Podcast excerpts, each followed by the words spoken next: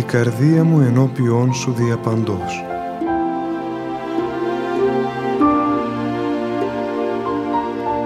Μια απόπειρα διαδικτυακής επικοινωνίας του πατρός Γεωργίου Σχοινά μαζί σας.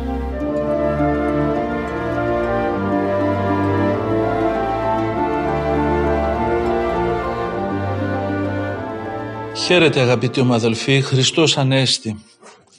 Στο χώρο της Εκκλησίας μας υπάρχουν ζωντανοί μάρτυρες της Αναστάσεως, ζωντανές αποδείξεις της Αναστάσεως του Χριστού και αυτοί δεν είναι άλλοι από τους Αγίους μας. Και ειδικά τους Αγίους που βγαίνουν σε κάθε εποχή και που ο καθένας έχει το δικό του χαρακτηριστικό αλλά όλοι μαζί με τον τρόπο τους και ο καθένας ξεχωριστά δείχνουν στους ανθρώπους ότι ο Χριστός ανέστη και ότι ζει Κύριος ο Θεός και ότι αν κανείς είναι με τον Χριστό πάντοτε έχει στην καρδιά του τη χαρά και τη χάρη της Αναστάσεως.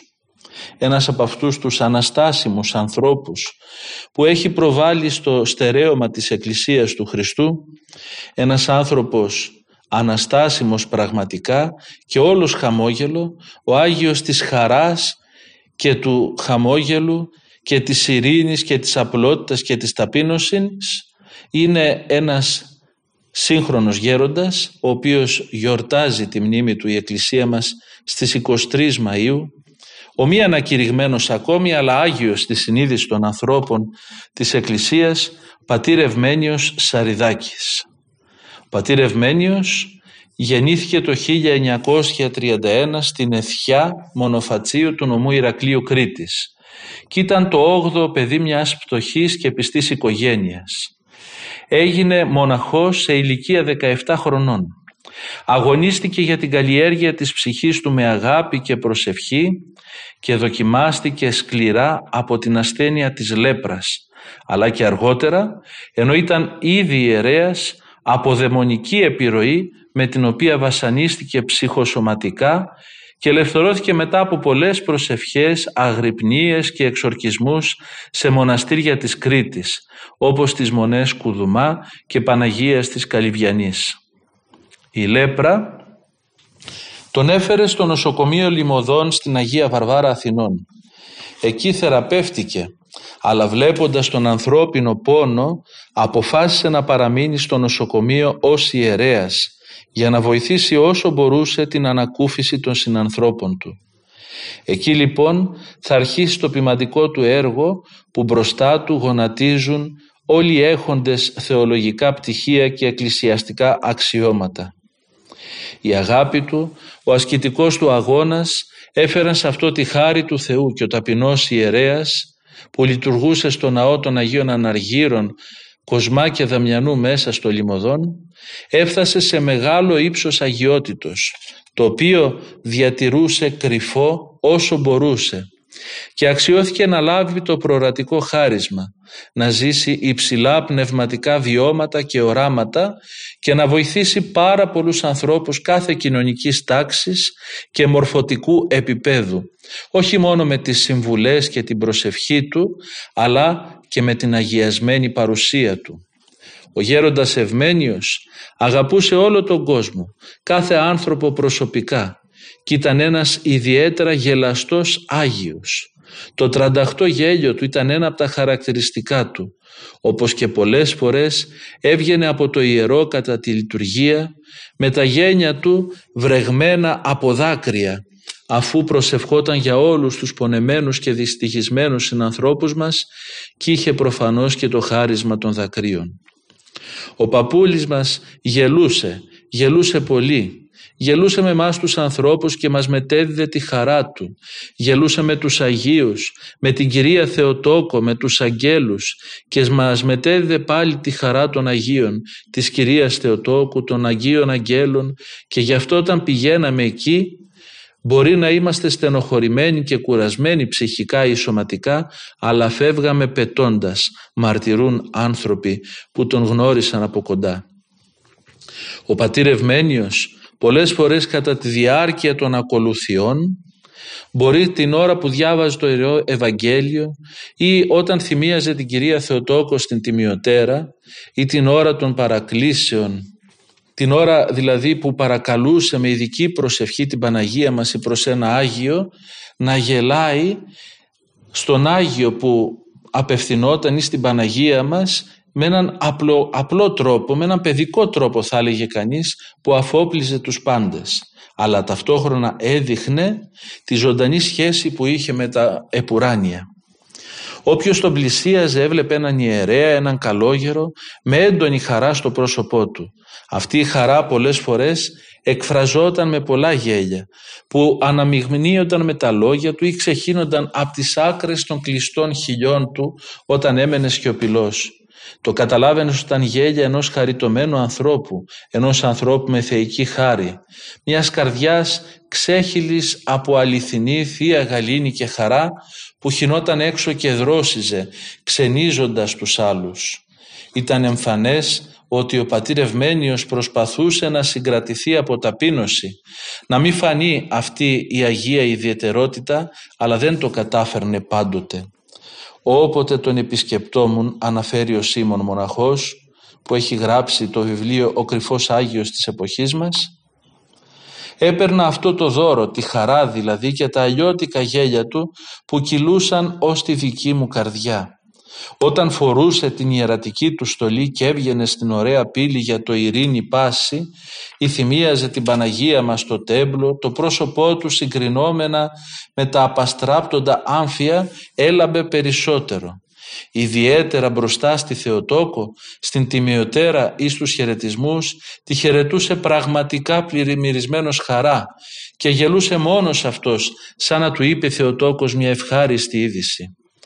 Ο γέροντας Πορφύριος έλεγε για το γέροντα Ευμένιο να πηγαίνετε να παίρνετε την ευχή του γέροντος Ευμενίου γιατί είναι ο κρυμμένος Άγιος των ημερών μας. Σαν το γέροντα Ευμένιο βρίσκει κανείς κάθε 200 χρόνια.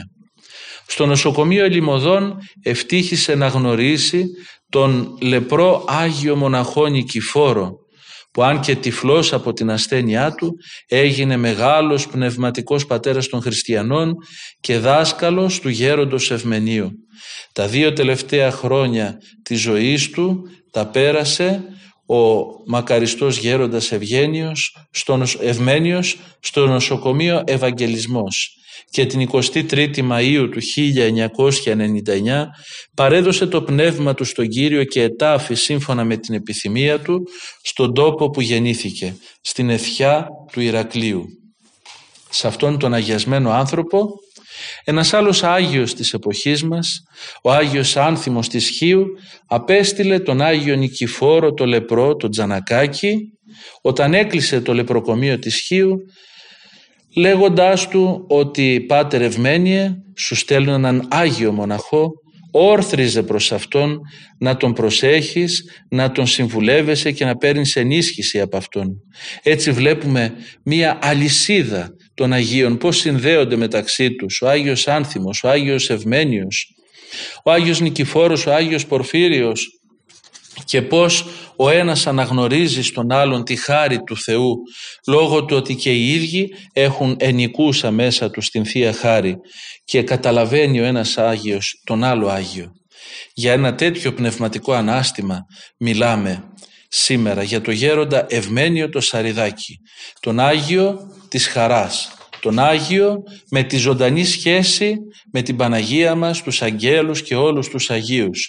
Εκείνον τον άνθρωπο ο οποίος χαιρότανε τη σχέση του με τα επουράνια και αυτή τη χαρά την ξεχύλιζε προς κάθε άνθρωπο που τον πλησίαζε και όποιος βρισκόταν κοντά του έπαιρνε πάντοτε μα πάντοτε πλούσια τη χάρη της καρδιάς του Αγίου Ευμενίου έπαιρνε την αγάπη που ξεχύλιζε από κάθε του λόγο, από κάθε του κίνηση, από κάθε του νεύμα, από κάθε βλέμμα του Αγίου Γέροντος Ευμενίου.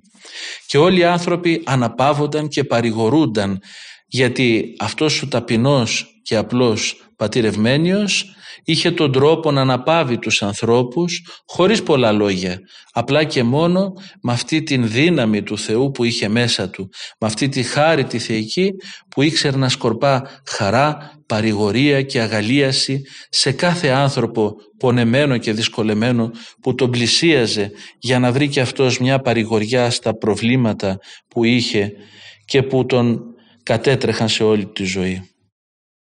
Η μυστική ζωή του Αγίου Γέροντος Ευμενίου, οι προσωπικοί του αγώνες δεν είναι ευρύτερα γνωστοί. Όμως έχει ιδιαίτερη σημασία η παρακάτω προσευχή του που περιλαμβάνεται μαζί με πολλά άλλα στοιχεία για τη ζωή του. Στο εξαιρετικό βιβλίο του πατρός Σίμωνος, ο πατήρ Ευμένιος, ο κρυφός Άγιος της εποχής μας. Σε αυτό διηγεί το Μητροπολίτης Μόρφου Νεόφυτος. Ένα πολύ σημαντικό περιστατικό που θυμούμε από το γέροντα Ευμένιο είναι μια προσευχή που έκανε. «Κύριε Ιησού Χριστέ θέλω να σώσεις όλους τους ανθρώπους» και χάρη ο Θεός μου έλεγε.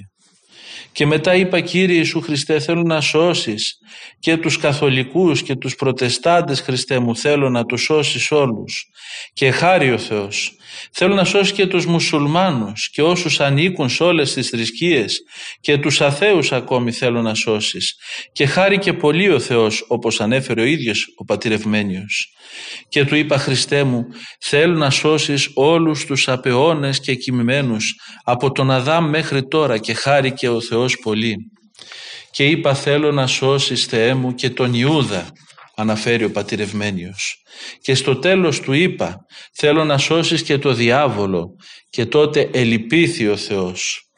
Του λέω αναφέρει ο Άγιος Μόρφου γιατί λυπήθηκε ο Θεός; Διότι θέλει ο Θεός και δεν θέλουν αυτοί μου απάντησε ο πατηρευμένιος. Δεν υπάρχει ίχνος καλής θελήσεως σωτηρίας στο διάβολο. Καλά του είπα και πώς κατάλαβες εσύ πότε ο Θεός χαιρόταν και πότε ελυπήθη. Και μου λέει Άμα η καρδιά σου γίνει ένα με την καρδιά του Χριστού, αισθάνεσαι αυτά που αισθάνεται. Δηλαδή αντιλαμβάνεσαι τι εύρος είχε η καρδία αυτού του ανθρώπου. Αυτό είναι από τα πιο δυνατά που έχω ακούσει και δεν το έχω ακούσει από κανέναν άλλο. Και αυτό το καταλάβαινε από την ένταση της χάριτος. Ανάλογα με το βαθμό της χάριτος αντιλαμβανόταν τη λύπη ή τη χαρά του Θεού σε αυτό που ο ίδιος έλεγε ή έκανε. Και υπάρχει και ένα άλλο περιστατικό από τη ζωή του Αγίου Γέροντος Ευμενίου σχετικά με το χτύπημα που έκανε, που κατάφερε ο διάβολος στο Γέροντα Ευμένιο. Αναφέρει ο πατήρ Σίμων.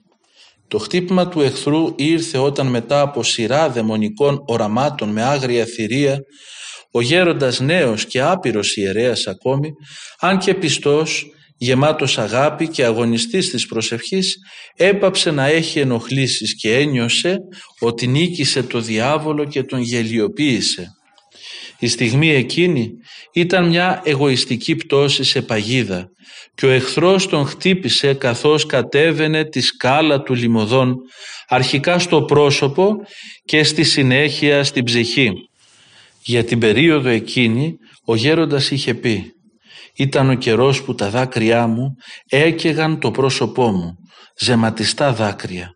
Η ταλαιπωρία του έπαψε όχι με τη βοήθεια της ψυχιατρικής, αλλά με τα απονηστίες, αγρυπνίες και πολλές επισκέψεις με τη συντροφιά πιστών φίλων και συγχωριανών στα μοναστήρια της Κρήτης. Στην Παναγία του Κουδουμά κατά τον Άγιο Γέροντα δόθηκε η τελική νίκη κατά του εχθρού, μια νίκη της Παναγίας για χάρη του βλέπουμε σε αυτό το σημείο να δοκιμάζεται ο Άγιος μας, ο Άγιος Γέροντας Ευμένιος με μία επίθεση κατά μέτωπον από το διάβολο. Υπήρξε η παραχώρηση του Θεού γιατί προφανώς έπεσε σε κάποια υπερηφάνεια ο γέροντας ως νέος και άπειρος ιερέας αλλά δεν τον εγκατέλειψε η χάρη του Θεού. Ήρθε ο μεγάλος πειρασμός αλλά ήρθε και η έκβαση του πειρασμού και αυτό το λέμε γιατί πάρα πολλές φορές ακούγοντας από τους Αγίους μας τα παθήματά τους μπορεί και να τρομάξουμε. Μπορεί και να πούμε ότι εμείς δεν μπορούμε να σηκώσουμε τέτοιους πειρασμούς και ίσως είναι και αλήθεια αλλά από την άλλη μεριά να βλέπουμε την πρόνοια του Θεού. Να μην βλέπουμε μόνο τις επιθέσεις του διαβόλου, αλλά και το πόσο προστατεύει η χάρη του Θεού τους ανθρώπους που έχουν καλή διάθεση, ακόμη και αν πέσουν σε λάθος. Έτσι λοιπόν η Παναγία μας, ο Χριστός μας προστάτευσαν τον Πατέρα Ευμένιο και τον απείλαξαν από αυτή τη δαιμονική επίθεση που έλαβε ως νέος μοναχός και ιερέας. Έλεγε ο γέροντας Ευμένιος αυτός ο μεγάλος διδάσκαλος της Εκκλησίας μας σύγχρονος, Άγιος, του, του στερεώματος της Εκκλησίας. Να μην βάζεις ποτέ κακούς λογισμούς στο νου σου. Οι άνθρωποι ενεργούν περισσότερο με τη λογική και λιγότερο με την πίστη. Γι' αυτό και πελαγώνουν πολλές φορές. Απ' τη μια η χαρά και απ' την άλλη η λύπη. Και λέει ο άνθρωπος τι συμβαίνει και γιατί; Με την πίστη στο Θεό όλα ξεπερνιούνται γιατί τα αφήνεις όλα σε Εκείνον και αναπάβεσαι. Μετά την καταιγίδα έρχεται η γαλήνη. Μετά τη λύπη η χαρά και πρέπει να λέμε ή ο Θεός με θυμών ουδής καθημών. Αυτός που θέλει να αποκτήσει αρετές να ξεκινά από την ταπείνωση. Χωρίς ταπείνωση θα γίνει περίγελος των δαιμόνων. Ο ταπεινός έχει μέσα το Χριστό και ο περήφανος το διάβολο. Όσο ταπεινώνεται ο άνθρωπος, τόσο αγιάζεται. Να αγαπούμε το Θεό τόσο πολύ, που να μην χορταίνουμε να Τον αγαπούμε και να μην φοβόμαστε τίποτε, γιατί Εκείνος θα είναι πάντοτε μαζί μας, μας αναφέρει ο Γέροντας Ευμένιος. Μέσα στο έτος 2005 ένα απόγευμα επισκέφθηκαν τη Μονή Κουδουμά μια κοπέλα με τον πατέρα της από τη Λάρισα ζητώντας να προσκυνήσουν το ναό της Παναγίας. Εισερχόμενη στο ναό η κοπέλα δεν μπορούσε να προσκυνήσει, διότι κάτι την εμπόδιζε. Ο πατέρας εξήγησε στον ηγούμενο ότι η κόρη του έπασχε από δαιμονική επίρρεια και της ενεφανίστη προκαιρού ο μακαριστός γέροντας Ευμένιος από το χωριό της Κρήτης Εθιά και την προέτρεψε επίμονα να έρθει στον τάφο του και εκείνος θα τη θεραπεύσει διότι όπως της είπε εκείνος είχε τηλεπορηθεί, είχε ταλαιπωρηθεί το ίδιο από τα δαιμόνια, μόνο που εγώ το έπαθα από την υπερηφάνεια, ενώ εσύ από βλασφημία. Έτσι ήρθαμε λέει στην Κρήτη και πήγαμε στον τάφο του γέροντα και ενώ προσκυνήσαμε η κόρη μου άκουσε τη φωνή του γέροντα να της λέει να πας στη μονή του Κουδουμά και να ζητήσεις από τον ηγούμενο να σε σταυρώσει και θα γίνεις καλά. Μετά από τα λόγια του πονεμένου πατέρα, τις διάβασαν τις καθορισμένες από την Εκκλησία ευχές για τις περιπτώσεις αυτές, τα πολλών δυσκολιών που προκλήθηκαν από την Πάσχουσα κατά την ώρα της ανάγνωσής τους και μετά το τέλος των ευχών η κοπέλα στράφηκε στον ηγούμενο λέγοντάς του. «Ο γέροντας Ευμένιος που με έστειλε εδώ μου είπε να σου πω ότι μετά που θα με σταυρώσεις να βγάλεις από το Ιερό Βήμα τη θαυματουργή εικόνα του Αγίου Μεγαλομάρτυρους Γεωργίου να την προσκυνήσω. Ο ηγούμενος δεν γνώριζε για καμιά θαυματουργή εικόνα του Αγίου Γεωργίου που να υπάρχει στη Μονή και ιδιαίτερα να βρίσκεται στο Ιερό Βήμα και της είπε ότι δεν υπάρχει αυτό που ζητά. Εκείνη επέμεινε όπως της είχε πει ο γέροντας ότι υπάρχει στο βοηθητικό χώρο του Ιερού Βήματος κρεμασμένη πάνω από την πόρτα Μπαίνοντας μέσα ο ηγούμενος διαπίστωσε ότι πράγματι πάνω από την πόρτα του ιερού βρισκόταν η εικόνα του Αγίου Γεωργίου έργο του έτους 1917 και δόξασε το Θεό για τη θαυμαστή επέμβαση του γέροντος. Μετά από αυτό προσκύνησαν ο πατέρας και η κόρη και έφυγαν από, το, από τη μονή αναπαυμένοι γιατί ήδη σουρούπωνε και ήθελαν να προφθάσουν το πλοίο για την επιστροφή. Έκτοτε στη Μονή Κουδουμά τιμούν ιδιαίτερο την ιερή εικόνα του Αγίου Γεωργίου. Κάποιο απόγευμα ο πατήρ Ευμένιος αισθάνθηκε έναν αφόρητο πόνος στο στομάχι του, σε βαθμό απελπιστικό. Το πώς θεραπεύτηκε μας το διηγεί το ίδιος. Δεν ήξερα τι να κάνω. Εμένα το στομάχι μου δεν με είχε πονέσει ποτέ. Πήγα κι εγώ μέσα στο ναό μπροστά στην εικόνα των Αγίων Αναργύρων και άρχισα να, στραβώ, να σταυρώνω το στομάχι μου και να παρακαλώ τους Αγίους Αναργύρους να με κάνουν καλά. Σταυρωνόμουν για πάνω από τέσσερις ώρες. Μετά κάθισα λίγο να ξεκουραστώ και με πήρε ο ύπνος. Βλέπω τότε τους Αγίους Αναργύρους με λευκές μπλούζες σαν γιατρούς να μου κάνουν εγχείρηση. Μου έβγαλαν έξω το στομάχι και μου το έδειχναν. Μου το έδειχναν. Αμέσως μετά ξύπνησα και ήμουν μια χαρά. Από τότε δεν με ξαναπώνεσε καθόλου. Και μια άλλη χειμωνιάτικη μέρα ο πατήρ Ευμένιος αφού έβαλε τον παπούλι όπως αποκαλούσε τον Άγιο Νικηφόρο το λεπρό να ξαπλώσει προτού φύγει του είχε επενθυμίσει το, ο Άγιος ότι έπρεπε να κλείσει τη σόμπα που άναβε μέσα στο δωμάτιό του. Επιστρέφοντας στο κελί του ο γέροντας Ευμένιος κατά τη διάρκεια της προσευχής του άρχισε να αναρωτιέται «Μα έκλεισα τη σόμπα του παππού» και επειδή όλο και πιο πολύ τον ενοχλούσε ο λογισμός αυτός είπε θα πάω σιγά σιγά χωρίς να τον ξυπνήσω και θα σβήσω τη θερμάστρα αν είναι αναμένη. Πάει πίσω στον παππού και ανοίγει την πόρτα σιγά σιγά για να μην τον ξυπνήσει γιατί νόμιζε ότι κοιμάται. Και τι βλέπει; Βλέπει τον Άγιο Νικηφόρο τον παράλυτο και τυφλό να αιωρείται στον αέρα 1,5 μέτρο πάνω από το κρεβάτι να είναι μέσα σε πολύ φως και να προσεύχεται με τα χέρια ανοιχτά προς την εικόνα της Παναγίας που είχε στο κελάκι του. Έμεινε έκπληκτος, έκλεισε αθόρυβα την πόρτα για να μην ενοχλήσει τον Άγιο. Από την όραση που είχε του ακτής του φωτός πήγε στο κελί του και όπως είπε Γονάτισα λέει παιδί μου και πρώτα είπα συγγνώμη του Θεού που μπήκα μέσα σε αυτή την επικοινωνία που είχε ο Χριστός με το γέροντά μου και ύστερα μου λέει με έπιασε τέτοια χαρά που κύματα κύματα η χαρά γέμισε όλο μου το σώμα, όλο μου το είναι και έλεγα «Χριστέ μου, σε αυτόν τον μεγάλο Άγιο με έστειλες. αυτόν μου έφερες για να είναι ο δάσκαλός μου, εγώ άνθρωπο σου ζήτησα και εσύ μου έστειλες Άγιο». Και βλέπουμε μέσα από αυτά τα περιστατικά πόσο πολύ ο Άγιος Γέροντας Ευμένιος παρόλες τις ταλαιπωρίες που πέρασε μπόρεσε πραγματικά να έχει μια ανοιχτή γραμμή με τον ουρανό και εν ζωή και μετά θάνατο ζούσε διαρκώς μέσα στη χάρη του Θεού και αυτή τη χάρη εξέπεμπε σε κάθε άνθρωπο που τον πλησίαζε. Έτσι λοιπόν είναι άπειρες οι μαρτυρίες των ανθρώπων που αναφέρουν θαυμαστά περιστατικά από τη ζωή του γέροντος Ευμενίου και τα λίγα λόγια του αλλά πολύτιμα ταυτόχρονα είναι ικανά για να μας δείξουν πόσο βαθύς ήταν στα πνευματικά πράγματα.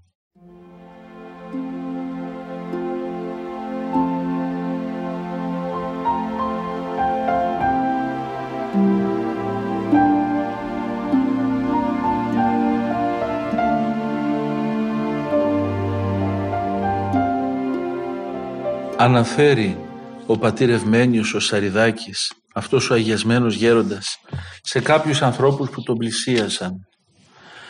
Ο ταπεινός ασχολείται με τον εαυτό του.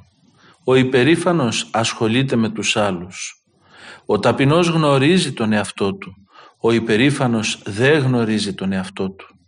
Ο ταπεινός δέχεται με υπομονή ότι δεν μπορεί να αλλάξει και περιμένει. Ο υπερήφανος θέλει να γίνονται όλα όπως τα θέλει και όταν τα θέλει. Ο ταπεινός αναπαύεται και αναπαύει. Ο υπερήφανος αναστατώνεται και αναστατώνει. Ο ταπεινός παίρνει όλα τα σφάλματα επάνω του. Ο υπερήφανος τα μεταβιβάζει στους άλλους. Ο ταπεινός δοξάζει και ευγνωμονεί τον Θεό για όλα. Ο υπερήφανος δεν είναι ποτέ ευχαριστημένος και όλα τον ενοχλούν. Ο ταπεινός θα υψωθεί από το Θεό ο υπερήφανος θα ταπεινωθεί από το Θεό. Αν αγαπήσεις την ταπεινοφροσύνη θα γίνεις μερίδα του Χριστού. Αν αγαπήσεις την υπερηφάνεια θα γίνεις μερίδα των δαιμόνων. Η ταπείνωση κάνει τον άνθρωπο Θεό. Η υπερηφάνεια έκανε τους αγγέλους δαίμονες. Η ταπείνωση ανοίγει την θύρα του παραδείσου. Η υπερηφάνεια οδηγεί τον άνθρωπο κατευθείαν στην κόλαση και βλέπουμε τον Άγιο αυτό γέροντα, τον πατέρα Ευμένιο, τον Σαριδάκη, τον κρυφό Άγιο της εποχής μας, τον απλό, τον χαμογελαστό, να λέει τόσο σπουδαία πράγματα και μάλιστα να τα λέει έχοντας ζήσει καθαρά την ταπείνωση και έχοντας λάβει και μικρά πείρα του πώς η υπερηφάνεια ταλαιπωρεί τον άνθρωπο. Ο πατήρ Ευμένιος με τη ζωή του δίδασκε τον ταπεινό δρόμο. Με τη ζωή του δίδασκε την απλότητα και την ταπείνωση. Και γι' αυτό και ο Θεός ανάλαβε να τον δοξάσει με χίλια δυο θαυμαστά περιστατικά. Το 1991 το φαινόμενο της λειψιδρίας στην Αθήνα είχε αρχίσει να παίρνει γιγάντιες διαστάσεις και τα έκτακτα δελτία ειδήσεων προειδοποιούσαν τον κόσμο ότι το απόθεμα νερού στο Μαραθώνα επαρκεί για συγκεκριμένες μέρες. Η αίσθηση της ανησυχίας και του φόβου που επικρατούσε ήταν διάχυτη εκείνες τις ημέρες. Ο πατήρ Ευμένιος Σαριδάκης στο πνευματικό τέκνο του Αγίου Νικηφόρου του Λεπρού νιώθοντας την αγωνία του κόσμου που τόσο ανησυχούσε προσευχόταν με θέρμη και πόνο ψυχής να λυθεί η ανομβρία και να βοηθηθεί ο κόσμος.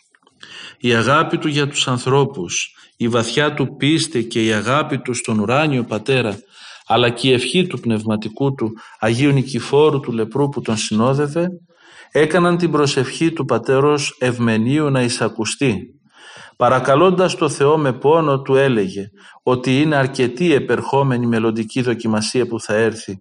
Ας μη βασανιστεί και τώρα ο κόσμος. Σε κοντινό του πρόσωπο αποκάλυψε ότι η Παναγία του είπε ότι σε οκτώ μέρες θα βρέξει και, και πραγματικά οκτώ μέρες μετά άνοιξαν οι καταράκτες του ουρανού και το πρόβλημα της ανομβρίας ξεπεράστηκε.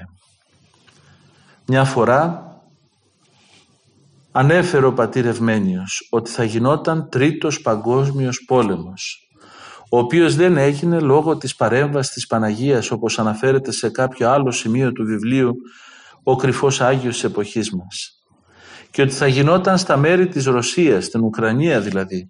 Και μας το είπε και αργότερα όταν πήγαμε στη Ρωσία. Ήμασταν όλοι στο μέτωπο μας λέει. Ποιοι όλοι τον ρωτούμε. Όλοι ήταν ο πατήρ Πορφύριος, ο πατήρ Ιάκωβος, ο πατήρ Παΐσιος, όλοι οι καλόγεροι πήγαμε στο μέτωπο. Άλλο μέτωπο εννοούσε πνευματικό. Και εγώ έκλεγα, έκλεγα, συνέχισε να μας λέει. Με είδε ο πατήρ Πορφύριος και μου είπε «Μην κλαις πάτερ Ευμένιε, δεν θα γίνει τίποτε, η Παναγία θα κάνει έλεος». Δηλαδή καταλαβαίνουμε ότι ο γέροντας Ευμένιος ανήκε σε μια συντροφιά Αγίων ανθρώπων οι οποίοι μεταξύ τους γνωρίζονταν εν πνεύματι. Μια μέρα ήρθε μπροστά στο κελί του γέροντος Ευμενίου ένας τσιγκάνος με ένα ντάτσουν γεμάτο καρπούζια μαζί με τα τρία-τέσσερα παιδιά του. Του λέει «Παπά θέλεις καρπούζια» Ο γέροντας αναπαυόταν κάτω από το δέντρο, ήταν μεσημέρι προς απόγευμα και του απαντάει «Θέλω, θέλω». «Πόσα θέλεις» «Βγάλε» του λέει «εσύ και θα σου πω». Άρχισε να βγάζει ο άνθρωπος καρπούζια, τα έδινε στα παιδιά, τα έπαιρνε ο γέροντας, τα βάζε στην αποθήκη, έδινε ο άνθρωπος, έπαιρνε ο γέροντας και συγχρόνως χαμογελούσε. Απορούσε και ο τσιγκάνος, αλλά τι να έκανε, πουλούσε. Έχασε το μέτρημα ο άνθρωπος. Λέει ο γέροντας πάμε να τα μετρήσουμε. Βουνό μέσα στην αποθήκη τα καρπούζια. Πού να μετρηθούν. Του λέει ο γέροντας πόσο κάνουν; Τα ζυγιάζει ο γύφτος με το μάτι και λέει τόσα. Του λέει ο γέροντας καλά καθίστε να φάτε κάτι. Τους βάζει φαγητό, χαρά ο άνθρωπος, χαρά τα παιδιά του, τα τσιγκανάκια. Πήγαινε ο γέροντας, τους έφερνε νερά, ψωμί, κρασί, τυροπιτάκια, ό,τι είχε, χαρά, όλοι γέλαγαν. Πέρασε η ώρα, του έδωσε τα χρήματα όσα του είχε ζητήσει και κάτι παραπάνω. Μπαίνουν μέσα στο αυτοκίνητο ο γύφτος και τα παιδιά του να φύγουν, ξεκινάνε, πάνε πιο πέρα και ο γέροντας άρχισε να φωνάζει. Ελάτε πίσω, ελάτε πίσω. Τι να κάνω, ο άνθρωπος γυρίζει πίσω και ρωτάει τον παππούλη τι θέλεις. Πόσα παιδιά έχεις, ρωτάει ο πατηρευμένιος. Τέσσερα του απαντάει ο τσιγκάνος. Κατέβα από το αυτοκίνητο. Πήγαινε στην αποθήκη, διάλεξε έξι καρπούς για τα καλύτερα και πάρτα για τα παιδιά σου και για σένα. Απόμεινε ο γύφτος να τον κοιτάζει απορριμμένος. Πάρτα να τα φας με τα γυφτόπουλα, μην τα πουλήσεις, τα κερνάω εγώ, του λέει ο γέροντας γελώντας. Εκείταζε ο άνθρωπος, έσκυψε και του φίλησε το χέρι. Αυτός τον ευλογούσε. Άνοιξε ο γύφτος στην πόρτα του αυτοκινήτου, έβγαλε τα γυφτόπουλα, του φίλησαν και αυτά το χέρι και ο γέροντας τα ευλόγησε. Έφυγαν χαρούμενοι και ο παππούλης γελούσε. Ο γέροντας ήταν σαν μια κινητή τράπεζα. Του έδινε ο κόσμος χρήματα, του βάζε κάτω από το μαξιλάρια στις τσέπες του και αυτός όλο έδινε απλόχερα σε όποιον του ζήταγε και έστελνε όπου υπήρχε ανάγκη. Δεν τον ενδιέφερε αν τον κατέκριναν που έπαιρνε χρήματα ή αν τον επενούσαν που έδινε. Εκείνος γελούσε και συνέχιζε το έργο του. Και βλέπουμε εδώ πέρα την απλότητα και την αγάπη του πατρός Ευμενίου που αγκάλιαζαν τους ανθρώπους, όλους τους ανθρώπους χωρίς καμία εξαίρεση. Με τι απλότητα έπαιρνε και με τι απλότητα έδινε και χωρίς να υπολογίζει τίποτε. Και εμείς χρειαζόμαστε ως κοινωνία αντιρατσιστικά νομοσχέδια για να μην αισθανόμαστε ότι κάποιους τους αδικούμε με τον τρόπο μας και ότι πρέπει να προφυλάξουμε τα δικαιώματα κάποιων. Και ο γέροντας με την ίδια απλότητα καθόταν έτρωγε και έπινε και με τους τσιγκάνους και με όλους όσους πήγαιναν εκεί και τους κέρναγε και αγόραζε από αυτούς και τους έδινε χαρά και αγάπη με τον τρόπο που εκείνοι θα καταλάβαιναν. Και βλέπουμε ότι για τους ανθρώπους του Θεού οι νόμοι είναι περιττοί. Γιατί για αυτούς νόμος είναι η αγάπη. Η αγάπη όπως την βιώνει ο άνθρωπος που τηρεί το Ευαγγέλιο στη ζωή του. Όπως την βιώνει ο άνθρωπος που ενώνεται με την αγάπη που είναι ο Θεός. Όπως λέει ο Άγιος Ιωάννης ο Θεολόγος, ο Θεός αγάπη εστί. Έτσι λοιπόν ο πατήρ Ευμένιος για να ζει εν Χριστώ Ιησού ζούσε εν τη αγάπη και η αγάπη ζούσε μέσα του και έμενε μέσα του ο Θεός και ο πατήρ Ευμένιος έμενε εν το Θεό, εν το Χριστό. Γι' αυτό και αυτή η αγάπη έβγαινε προς πάσα κατεύθυνση. Ενώ έφευγε ο γέροντας Ευμένιος από το Λιμωδόν για τον Ευαγγελισμό, για την τελευταία του νοσηλεία, στο δρόμο ευλογούσε την Αθήνα και έλεγε ωραία που είναι η Αθήνα, ευλογημένη Αθήνα, ευλογούσε το δρόμο, τους δρόμους, την Ομόνια, την Αγορά, τη Μητρόπολη, τη Βουλή, όλη την πόλη. «Ω Αθήνα μου αγιασμένη, ω Πολύβουη, ε, Αγία Έρημος Αθήνα, ο αρχοντική Αθήνα ταπεινή, που ενώ έβγαλες τόσο μεγάλους συγχρόνους Αγίους που συνέχισαν την αγιότητα της Αγίας Φιλοθέης, έμεινες άγνωστης σαν τόπος αγιασμού του 20ου και του 21ου αιώνος. Βλέπουμε λοιπόν ότι όταν κανείς ζει με το Θεό, πραγματικά βλέπει τα πράγματα πολύ διαφορετικά. Και όπως λέει και το τραγουδάκι όλα είναι ίδια αν δεν αγαπάς.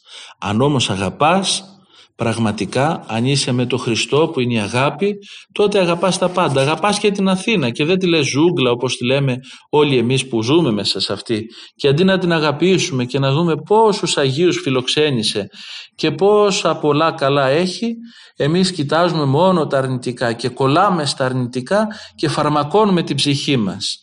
Ο πατήρ Ευμένιος ευλογούσε την Αθήνα που τον φιλοξένησε τόσα χρόνια και που φιλοξένησε και τόσους τόσους τόσους αγιασμένους ανθρώπους αυτή την Αγία έρημος την άγνωστη στους πολλούς και τη γνωστή σε αυτούς που έχουν μάτια πνευματικά για να δούνε πραγματικά τι θησαυρούς μπορεί να κρύβει και αυτή η πολύβουη Αθήνα στα σπλάχνα της. Ο γέροντας αγαπητοί μου ακροατές ως λειτουργός που ήταν ο ίδιος στον Ιερό Ναό των Αγίων Αναργύρων δεν έβαζε κανέναν μέσα στο ιερό. Οι θεία λειτουργίες αυτού του γέροντος συνοδεύονταν με το εξαιρετικά σπάνιο και έκτακτο σημείο της ευλογίας και της ευδοκίας του Αγίου Θεού. Την άφθονη και ευώδη μυροβλησία του τείχου της κόγχης του ιερού, εντός του οποίου λειτουργούσε. Διηγείται ένα πνευματικό του παιδί κάποτε μετά τη Θεία Λειτουργία των Χριστουγέννων ξαφνικά με φωνάζει. Εγώ αν και εσωτερικά θλιμμένος πήγα, με πήρε και με έβαλε μέσα. Με παίρνει δίπλα στην Αγία Τράπεζα και μου δείχνει την κόγχη. Κοιτάζω ο τείχος ήταν βρεγμένος και έτρεχε μέχρι κάτω.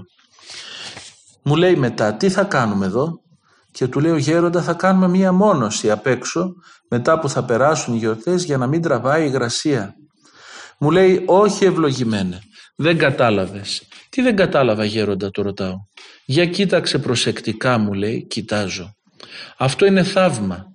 Να πολλές φορές όταν αρχίζω τη Θεία Λειτουργία μόλις πω ευλογημένη Βασιλεία του Πατρός και του Ιού και του Αγίου Πνεύματος αρχίζει ο τείχος και στάζει μύρο.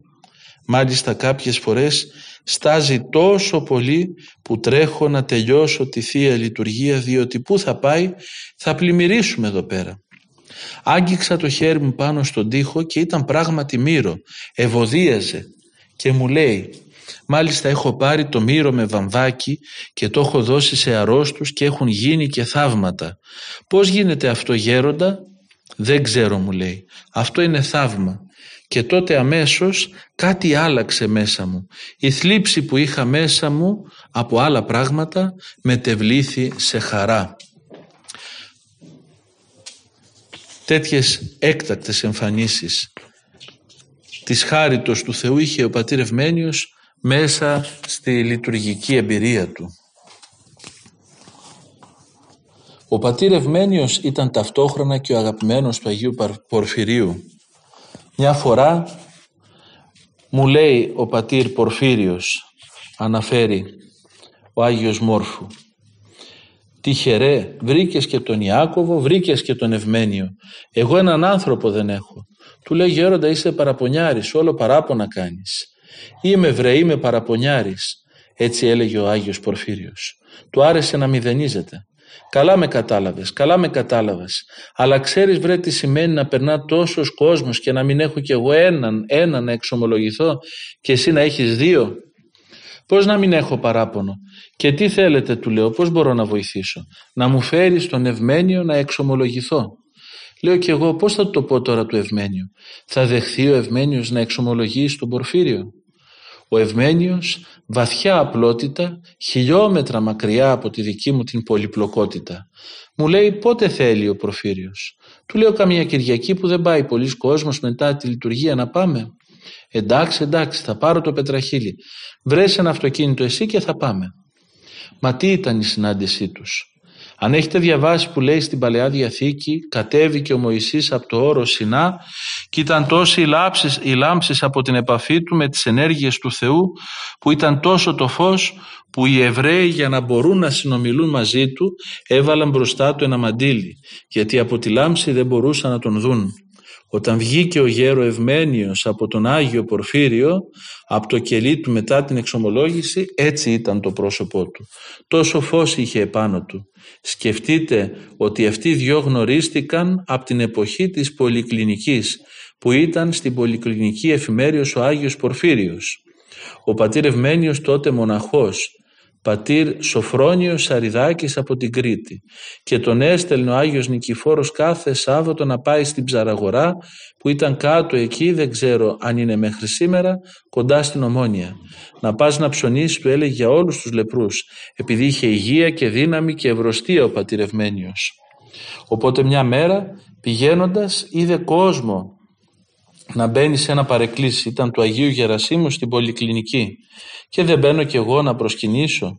Είχαν λειτουργία και στη λειτουργία βλέπω έναν παπά να λειτουργά αλλά με φως, πολύ φως παιδί μου. Έμεινα πίσω πίσω. Μα τι χάρη του έδωσε αυτού ο Θεός. Από το χερουβικό και μετά μου λέει έβλεπα να τον διακονούν άγγελοι Τελείωσε η λειτουργία. Μερικοί έμπαιναν μέσα στο ιερό να χαιρετήσει τον παπά. Παπά ήταν ο Άγιος Πορφύριος και μπαίνει ο γερευμένιος απλούστατος, σαν παιδάκι ήταν.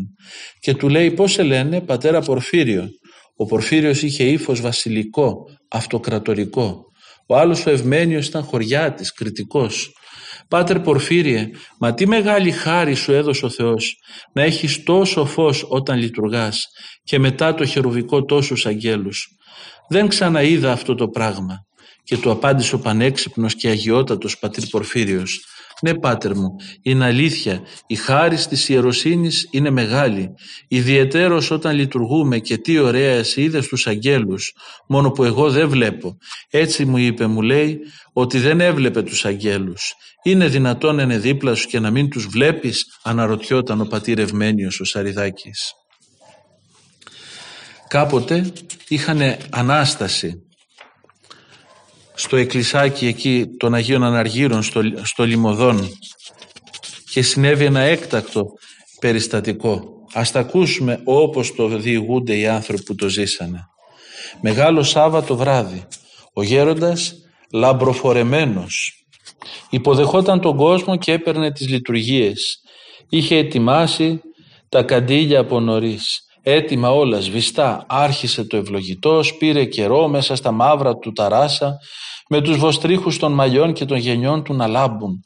Σοβαρός, σοβαρός, ανοιγόκλεινε την πόρτα, παραπατούσε, αλλά έτρεχε κιόλας, προσκυνούσε τις δεσποτικές εικόνες, τον θρόνο, έμπαινε στο ιερό, έπαιρνε τις λειτουργίες, ψέλνα με τον κανόνα κύμα τη θαλάσσης. Δεν είχε ο γέροντας χρόνο κοσμικό, είχε χρόνο λειτουργικό. Μαζευόταν ο κόσμος, πολλοί κόσμος, χριστιανοί που τον αγαπούσαν, αλλά και άλλοι από τη γειτονιά, δρασκέλιζαν τη μάντρα σκύβοντας από το μικρό πορτάκι άρρωστοι, νοσοκόμες, γιατροί. Καθυστερούσε ο γέροντας, βιστά τα φώτα. Ψέλναμε, ξαναψέλναμε, δεν έβγαινε να πει το δεύτε λάβετε φως. Έφευγα από το ψαλτήρι να πάω στο ιερό μου, έλεγε «Ξέρω, ξέρω, αδημονία». Οι άλλες εκκλησίες σήμαναν ήδη Ανάσταση, βαρελότητα, πέφτανε και αυτός δεν έβγαινε. «Ξέρω, ξέρω» μου λέει, «Όποιος θέλει να φύγει, δεν μπορεί». Ας τους βάλουμε στην εκκλησία τα προβατάκια του Χριστού μας Βαγγέλη. Μέσα στην Κιβωτό είναι μια φορά το χρόνο. Ας καθυστερήσουν, ψάλε εσύ, ψάλε. Τα είπα γέροντα πάλι και πάλι. Τέλος πάντων βγήκε, άλλο πανηγύρις. Κουνούσε τη λαμπάδα γελώντας, βλέποντας το φως. Έπεφταν οι χριστιανοί και εκείνος κουνούσε τη λαμπάδα. Πήραν το φως, διαδόθηκε παντού έξω στις αυλές, Ψέλναμε την Ανάστασή σου Χριστέ Σωτήρ, βγήκαμε, καθυστερούσε, χαιρετούσε, ευλογούσε, σταύρωνε. Ανέβηκε σε ένα πεζούλι απέναντι από το ναό και πήγαινε πέρα δόθε. Γελούσε και έλαμπε το πρόσωπό του, σωστό παιδί. Ο κόσμος περίμενε το Ευαγγέλιο. Αφού έπαιξε κάμποσο, πηγαίνοντας πέρα δόθε, στάθηκε. Άνοιξε το Ευαγγέλιο, δόξασε την Αγία Τριάδα, διάβασε το κείμενο το Ιωθινό, όχι το σύνηθες, αλλά το άλλο το μεγαλύτερο. Δόξαση Κύριε δόξαση, είπαμε το Χριστός Ανέστη, χτύπησαν οι καμπάνες, δεν είχαν πολλά βαρελότα, ψέλναμε όλοι, όλος λαός, Νέα χαρά τώρα. Χριστός Ανέστη φώναζε. Περιδιάβαινε στο πεζούλι, μετά χάθηκε στον κόσμο. Είχε πάει η ώρα μια μεση, μπήκαμε στην εκκλησία. Ψάλτε, ψάλτε έλεγε. Λιβάνιζε σε κάθε οδή. Ψέλναμε τις καταβασίες. Εάν μας ξέφευγε κανένα τροπάριο και το λέγαμε μόνο μία φορά, αυτός μας έλεγε πες το πάλι. Μνημόνευε στην πρόθεση χιλιάδες ονόματα. Είχε πάει δυόμιση το πρωί. Ο κόσμος είχε εγκλωβιστεί. Μόνο οι Έλληνες ξέρουν τι σημαίνει να πας κάπου να αναστήσεις και μετά να πας να φας. Ακόμη και οι χριστιανοί θέλουν να είναι δύο η ώρα στο τραπέζι και εμείς μόλις που είχαμε αρχίσει Είπα το όσης Χριστόν, τον Απόστολο, διαβάστηκε και το Ευαγγέλιο και ήρθε η ώρα των κατηχουμένων. Τρεις τη νύχτα άρχισε να μνημονεύει τους ζωντανούς, χιλιάδες ονόματα. Πολλοί έφυγαν από την Εκκλησία. Πήγε η ώρα τέσσερις και ακόμα να βγουν τα Άγια. Τέλος πάντων ευδόξησε να πάψει τα μνημόνια. Βγήκαν τα Άγια και άρχισε πάλι να μνημονεύει. Μπήκα στο ιερό και μου λέει χαίρονται Ευαγγέλη μου, χαίρονται οι πεθαμένοι. Και εγώ του απαντώ δεν ξέρω αν χαίρονται οι πεθαμένοι. Οι ζωντανοί όμως μου λέει χαίρονται και αυτοί. Ψάλε, ψάλε Ευαγγέλη. Και τι να ψάλω. Περίμενα να τελειώσει. Τελείωσε, μας κοινώνησε όλους, μας έδωσε όλα τα κρασιά, τα πρόσφορα, τα αυγά και φύγαμε κατά τις πέντε. Σκέφτηκα δεν ξανάρχομαι του χρόνου. Άπαπα. Τον επόμενο χρόνο δεν λειτουργήσε. Ήταν η τελευταία του πασχαλιάτικη λειτουργία που έκανε μόνος του, με το πίμνιό του, ο ποιμένας, ο καλός, ο ευλογημένος. Και πράγματι ο πατήρ Ευμένιος ο Σαριδάκης εκοιμήθη την Κυριακή 23 Μαΐου του 1999 και τάφη στο ναό της Παναγίας στην Εθιά, στο χωριό του, εκεί που μεγάλωσε κοντά στο Ηράκλειο της Κρήτης και μέσα σε αυτό το ναό, όταν ήταν παιδί, ο γέροντας καθώς άναβε τα καντήλια, του εμφανίστηκε η Παναγία και του είχε πει «Εσύ παιδί μου μια μέρα θα γίνεις ιερεύς». Μέσα από αυτό το ναό πλέον συνεχίζει ο Άγιος Γέροντας Ευμένιος ο Σαριδάκης να γιορτάζει την Ανάσταση του Χριστού μας και να τη γιορτάζει παντοτινά και να τη γιορτάζει εκτυπώτερον γιατί ως αναστημένος άνθρωπος από αυτή τη ζωή σε αυτόν πλέον ανήκει η μεγάλη εμπειρία της Ανάστασης που ζούνε εκείνοι και κοιμημένοι που εκοιμήθησαν εν Κυρίω και από εκεί που βρίσκεται πραγματικά πρεσβεύει για όλους μας. Πρεσβεύει να μας αξιώσει ο Θεός να ζήσουμε κι εμείς με υπομονή ο καθένας τον αγώνα του τον προσωπικό σε αυτόν τον κόσμο και να ζήσουμε όσο το δυνατόν περισσότερο την Ανάσταση από τώρα αλλά και εις τους αιώνας των αιώνων. Χαίρετε αγαπητοί μου αδελφοί, χαίρετε πραγματικά που έχουμε τέτοιους Αγίους στην Εκκλησία μας ακόμα και σε αυτή την αντίχρηστη εποχή μας, τη δύσκολη εποχή μας. Σε αυτή την εποχή έρχεται ο Πατήρ Ευμένιος να μας δώσει το μήνυμα της χαράς, της απλότητας, του χαμόγελου και της Αναστάσεως. Χριστός Ανέστη. Χριστός Χριστός